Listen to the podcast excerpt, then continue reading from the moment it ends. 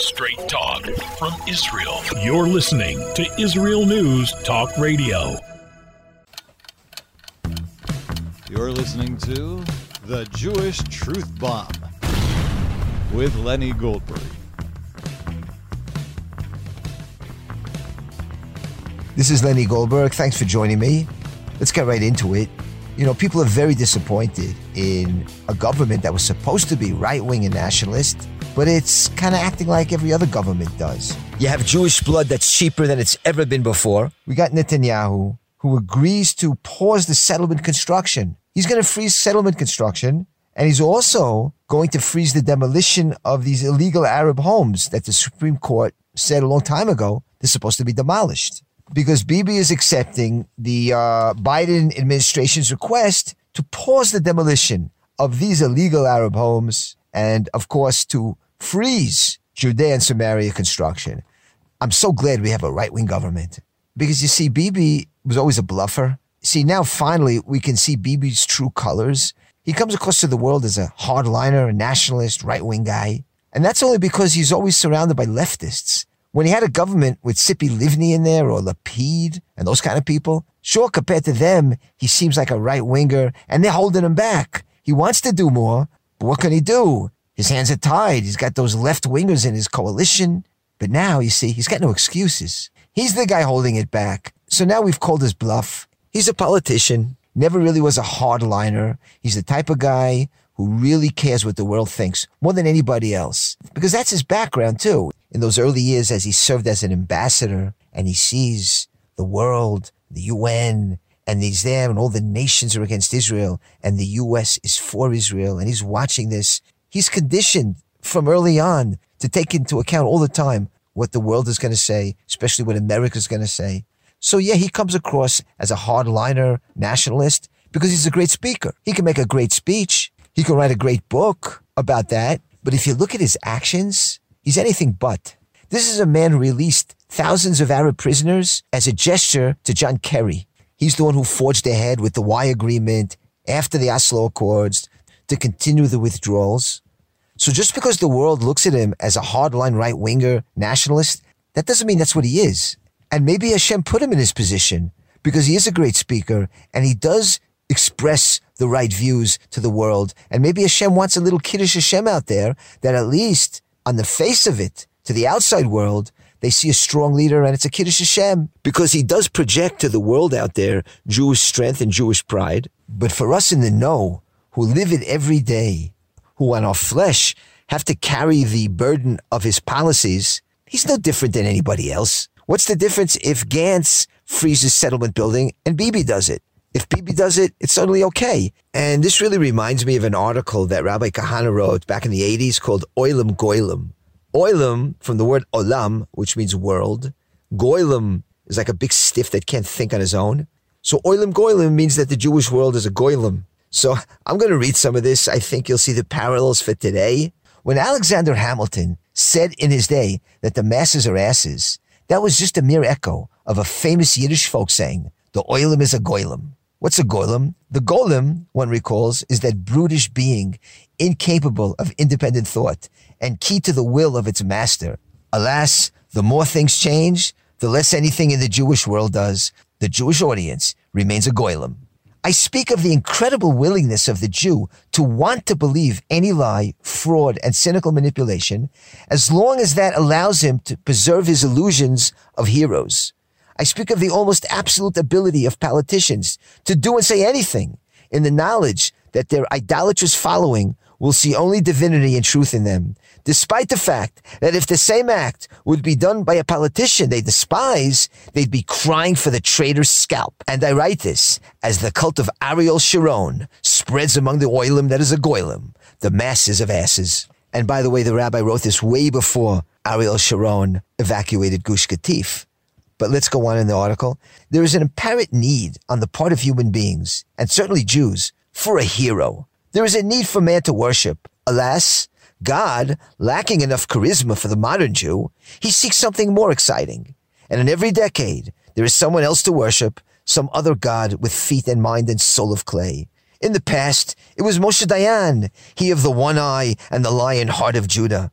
Jews of the exile, humiliated for two millennia, ached for a hero. And here was the Jewish Samson who smote the Gentiles and gave every Jew in Levittown pride and self-respect.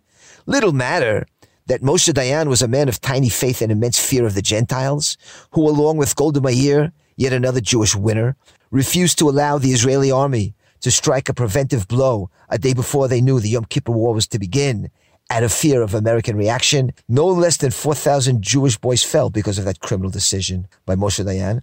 Indeed, an Oilim Goilim. And Golda, the architect of the murder of 4,000 Jewish soldiers because of fear of the world, the architect, too, of that saying that will surely enter the Hall of Fame of insanity.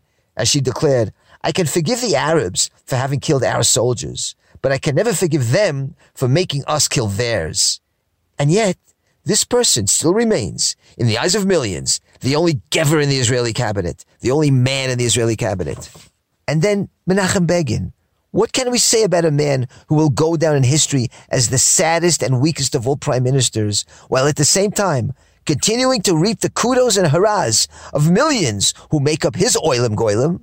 Had Shimon Peres given up the Sinai with its huge supplies of oils and land and knocked out Jewish settlements and dragged out Jews? Had Peres stopped the Israeli army in Lebanon from annihilating the PLO and its leadership? Begin and his groupies would have taken to the streets, calling for the head of the traitor. But since it was Begin who did it, the Goyim accepts it as the decision forced upon him.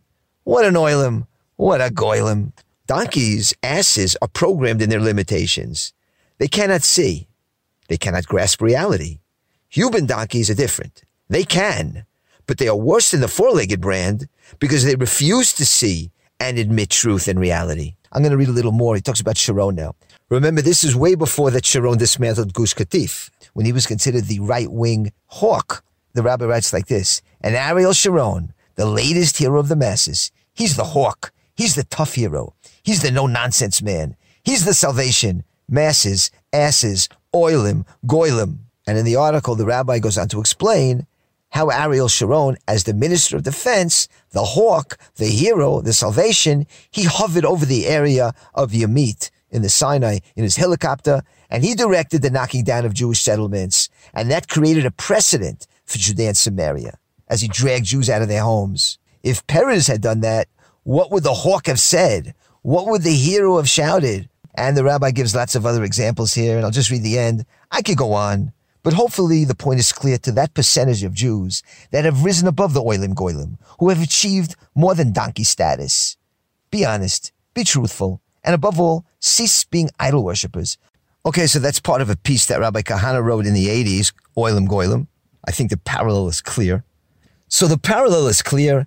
An atrocity committed by Bibi is just as bad as one committed by Gantz. But the point is, up until now, Bibi was able to fake it, that he's the tough nationalist. Now he's exposed because nothing's holding him back. There's no leftists in his coalition holding him back. He's holding us back. It's his decision not to take the steps that must be taken to get this country back on track. But the Oilim Goilim, they'll keep propping him up on the pedestal as Bibi, king of Israel. Okay, let's move away from Israeli politics. Let's go into American politics for a moment. Ilhan Omar, that congresswoman from Minnesota, the Muslim from Somalia, the open Jew hater and Israel basher, she's been ousted from the House Foreign Affairs Committee because she's not only a Jew hater, but she's a traitor to America as well. So the Republicans booted her off some of these committees. Speaker Kevin McCarthy described repeated anti-Semitic and anti-American remarks throughout her time as member of the House. So they passed a resolution and they got her kicked off. So a lot of Jews might be getting nachas from this hey, America's fixing itself up. But if you listen to Omar's speech afterwards, her influence is probably stronger than ever without being on that committee. She's a martyr now. She's a bigger hero than ever to her constituency. And what does it really matter to Jews that she's been booted off a committee? That doesn't reflect any diminishing of anti-Semitism. The opposite. The streets are with her. She keeps getting elected, and so do the other members of the squad. So don't get too excited when a vicious anti-Semite gets called out or gets fired or some celebrity arises and defends the Jews somewhere. They don't represent anybody. What matters are what they're feeling in the streets. The same thing with the black community. Candace Owens and Thomas Sowell doesn't speak for them. The average black sees Larry Elder or Candace Owens as sellouts. They're the biggest Uncle Toms around. And it's the streets that count. these mobs are going to be unleashed against us. As a corollary to the Omar story, you just can't help but see how anti Semitism is being normalized. I mean, it's just mainstream by celebrities and politicians. You had Joe Rogan's comment there that Jews love money like Italians love pizza.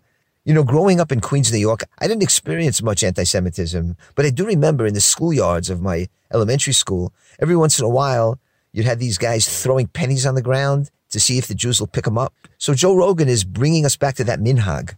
But that's not the comment that should upset us. What's troubling is he doesn't condemn her for her anti Israel views. She calls Israel a terrorist organization.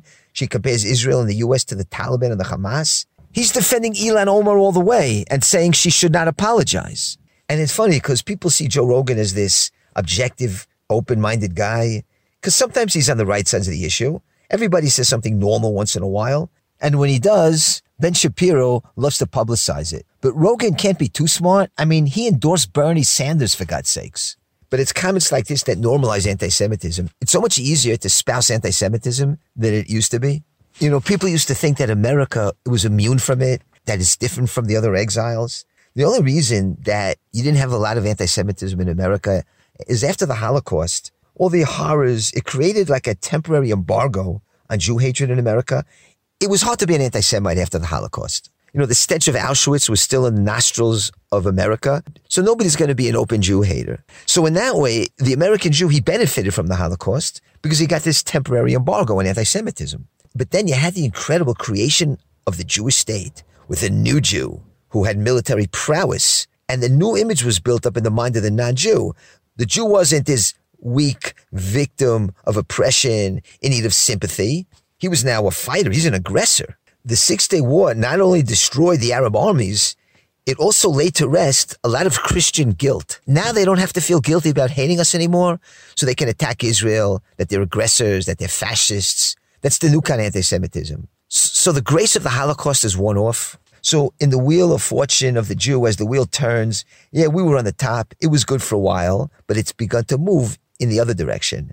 So hopefully we'll wake up. And as we see anti Semitism being mainstreamed by celebrities and politicians at a terrifying pace, we'll understand that America is no different than any other exile. And to say so flies in the face of historical precedent. It has always happened to Jews in the past. And those who claim that America is different, well, the burden of proof is upon them to prove it because every exile up to now has imploded Anyway, I said that the Holocaust brought upon Jews a certain grace period from anti Semitism, but it's worn off. Well, listen to this. I saw something on Facebook which went kind of viral, and it was a teacher in a black school, I think it was, and she was teaching history and she was educating the kids there about the Holocaust, and she was shocked at their reaction. They were laughing. They were saying that Hitler was a great man that the Holocaust never happened, just a lot of kidding around and mocking and open Jew hatred. And again, this teacher was really upset. I don't even know if she was Jewish or not. Now, I'm saying this because I'm sure this is typical. It's not, not a one time thing. I bet that most Gentiles are kind of sick of hearing about it. And I think we should stop shoving the Holocaust in people's faces. Look, look, look what they did to us. Poor Jews, always hoping that the world will pity us. And then there's a movie that came out, You People, with Jonah Hill and Eddie Murphy. And Jews are upset about that because it minimizes the Holocaust, makes jokes about it. I get it. But there's also something not normal that the Jews focus so much on the Holocaust. It's like that's where they get their identity from. It's not normal that you get your Jewish identity from the Holocaust. That's not a good way to instill Jewish pride. How about instead of studying the Holocaust all day, we study the story of David and Goliath, or victories of Jews over their enemies in the Tanakh, or battles that the children of Israel won against this nation and that nation, how the Maccabees crushed the Greeks. You know, a little Jewish pride. If the Holocaust is the main thing that makes you Jewish, you're going to have a problem. I'd rather have it stay between us Jews more and not flaunt it too much, bringing everybody to Yad Vashem, and every Jew has to go to Yad Vashem first. That's the highlight of his trip. Why not go to other places like, like the location where David slew Goliath Oh, or where Yonatan and his arms bearer attacked the Philistines in Michmash. It's not healthy to grow up on Holocaust stories and that's your identity as a Jew. Obviously, it's better than nothing. If a Jew becomes a better Jew because of that, and the Holocaust teaches him that I'm not going to give up my Judaism because six million died, for sure that's positive, and I'm sure a lot of people think that way. But that shouldn't be your fallback. And that shouldn't be the way that we present ourselves to the world, to the nations. We should not be trying to show the nations how persecuted we are. A normal people doesn't look for pity. They look for respect. You know, in Parshat Yitro, we just read a few days ago, and Yitro was the first convert to Judaism. And what impressed him? What impressed Yitro that made him a convert? What made him want to join the Jewish people? You see from the opening verse of the Pasha, Vayishma Yitro, and Yitro heard. What did he hear? So Rashi says there right off the bat, he heard about Kriyat Yamsuf, the splitting of the Red Sea, Umachemet Amalek, and the war against Amalek. That's what impressed Yitro, that we defeated Amalek in a war. The fact that Hashem did all these miracles for us, we were pretty passive during all that. But that we fought Amalek, we did something, that impressed them. So if you want the nations to be impressed by Am Yisrael, it's not by getting beat up and showing them the Holocaust, but when we beat up the other guy to see Jewish strength and Jewish power. And that's how you want to portray yourself, not as a victim all the time. That is not a good look. Now, getting back to our Pasha that we read a couple days ago, Pasha Yitro, I want to talk about the subject of unity. We read Pasha Yitro. It's the Pasha of Matan Torah, of the giving of the Torah. We read the Ten Commandments. And a famous verse in Pasha Yitro is Vayechan Elahar. It's as the people camped at the mountain. That is right before receiving the Torah. Vayechan Elahar. They camped at the mountain, at Mount Sinai. And Rashi pays attention that it's in the singular. It should say Vayechanu Elahar. They camped at the mountain, Vayechanu, but it's in singular, Vayechan Elahar. As if one person is at the mountain and not all the Jewish people. So Rashi says, Ishachad Levachad. One man, one heart. That is the Jewish people. Upon receiving the Torah, were unified. V'yachan elahar, one man and one heart. And rabbis and speakers love to use this verse to talk about the importance of unity. That it's important to be unified, but here it is. We're unified, and with that we merited to receive the Torah. Unity is a wonderful thing. But the thing is, talking about unity in a generic sense, what do you mean unity? Unity has to be around something. Unity for what? In this situation, they were unified to receive the Torah. That's a good unity. Some people are unified around their baseball team and they have camaraderie. That's a certain kind of unity. It would be nice to be unified around some loftier goals, but it's got to be around something. There's no unity in a vacuum.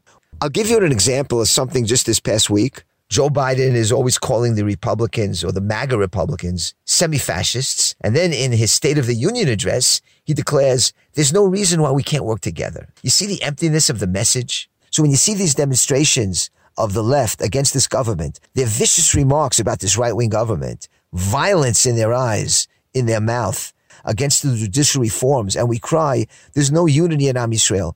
We have to unify. That's our strength. Yeah, but around what? Around what issue? There's no unity with them. You got to beat them because if they win, we're dead. So to say that the Jewish people have to have unity, that's a slogan. You have to be unified around something we would hope that it would be unity around positive goals, like receiving the Torah and Har Sinai, Vayachan Elahar. That's a good kind of unity. On the other hand, you have a bad unity, unity of Rishaim, the unity of the wicked, like in the Tower of Babel. They were unified, and Hashem had to nullify their plans and spread them out because it was unity around evil. And that's why the Mishnah says, Kinus Sadikim Tov Lem Tov that when the righteous get together, it's good for them and it's good for the world. But when the evil get together and they're unified, it's bad for them and it's bad for the world. Because of course, unity is strength. But if it's unity around something bad, that gives the bad more strength.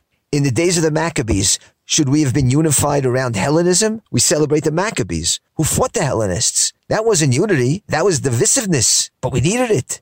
It says that in the days of Ahab, who was a wicked king, when he went out to war, no Jews fell in war. Even though they were idol worshippers, no Jews fell in war. Why? Because there were no informers in his day. Nobody informed to Jezebel about the prophets who were hiding in a cave. On the other hand, in the days of Saul, who was a righteous king much more than Ahab was, people died in wars. Why? There were informers constantly running to Saul and informing where David is so Saul could chase him down. Now, people misinterpret that Talmud many times and they say, wow, in the days of Ahab, they were idol worshippers, but they were united, and therefore nobody fell in the wars. But, but the Talmud's not saying they were united around idol worship.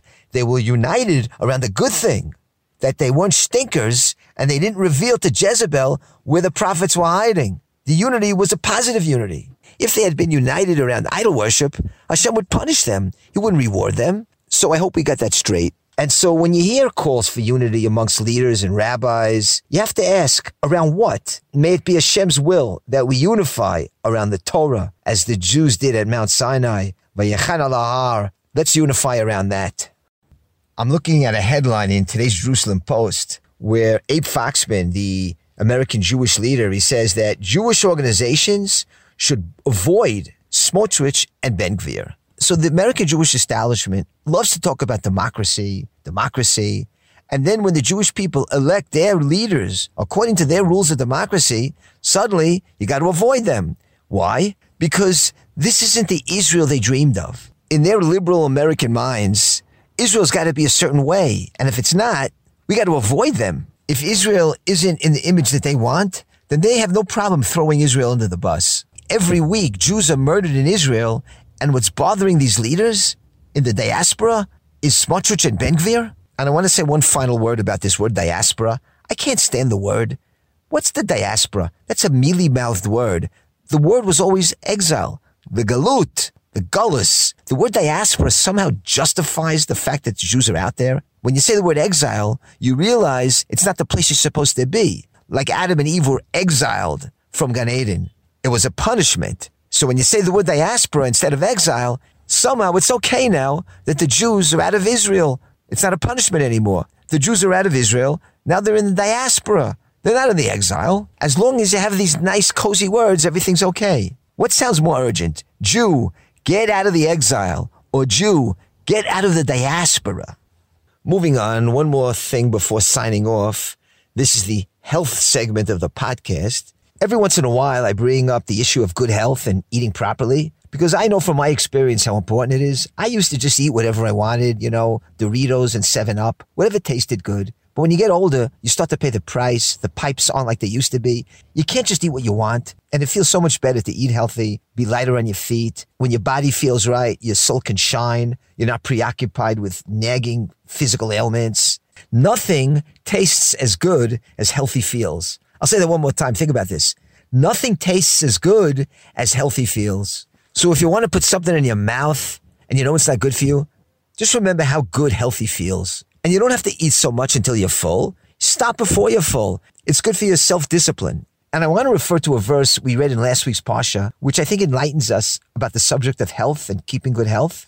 At the end of Pasha Bishalach, it says, Ani Hashem Rofecha.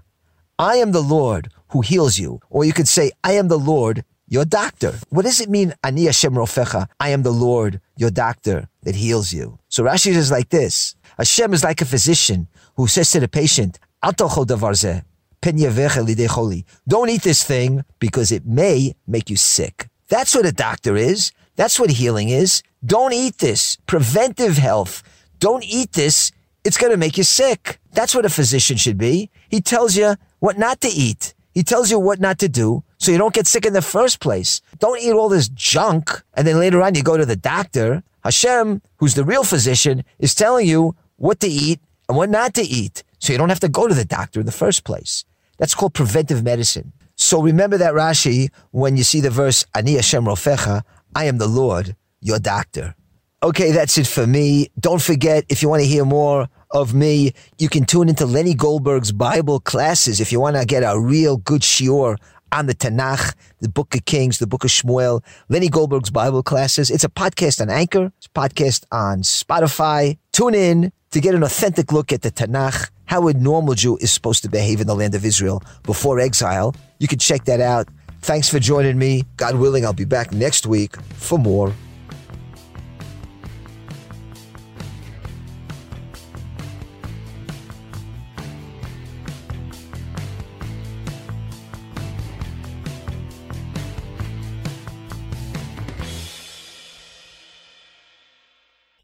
love Israel News Talk Radio, then you'll love our Facebook page. We keep you up to date on what's happening in Israel, plus little surprise treasures that we don't share on the radio. Go now to follow us on Facebook.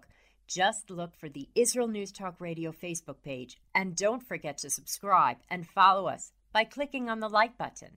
We post great stuff there that you'll want to share. Israel News Talk Radio on Facebook and Israel News Radio on Twitter.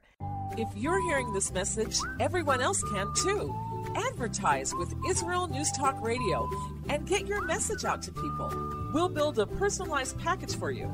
Contact advertising at israelnewstalkradio.com. Straight talk from Israel. You're listening to Israel News Talk Radio. Hey, this is Jake in Anchorage, Alaska, and I love listening to all the super interesting interviews and up to date information on what's happening in Israel. Hello, this is Anna King, originally from London, now living in Israel. And what can I say? Israel News Talk Radio is my cup of tea. My name is Bhaskar. I'm from India, and I love listening because you get to know the truth and wonderful voices from this lovely country. Mom! Okay, wait a minute. Hi, this is Chava Dax, and I'm calling for the rolling hills of Ma'ale Adumim, just north of Jerusalem. I always listen to Israel News Talk Radio to get all the latest news and commentary and to keep me up to date every day. This is Sarah Dax from Ma'ale Adumim, and I'm 12. I wish Israel News Talk Radio was boring so my mom wouldn't listen to it all the time. Mom! You're listening to Israel News Talk Radio. News, opinion, and more. You're listening to Israel News Talk Radio.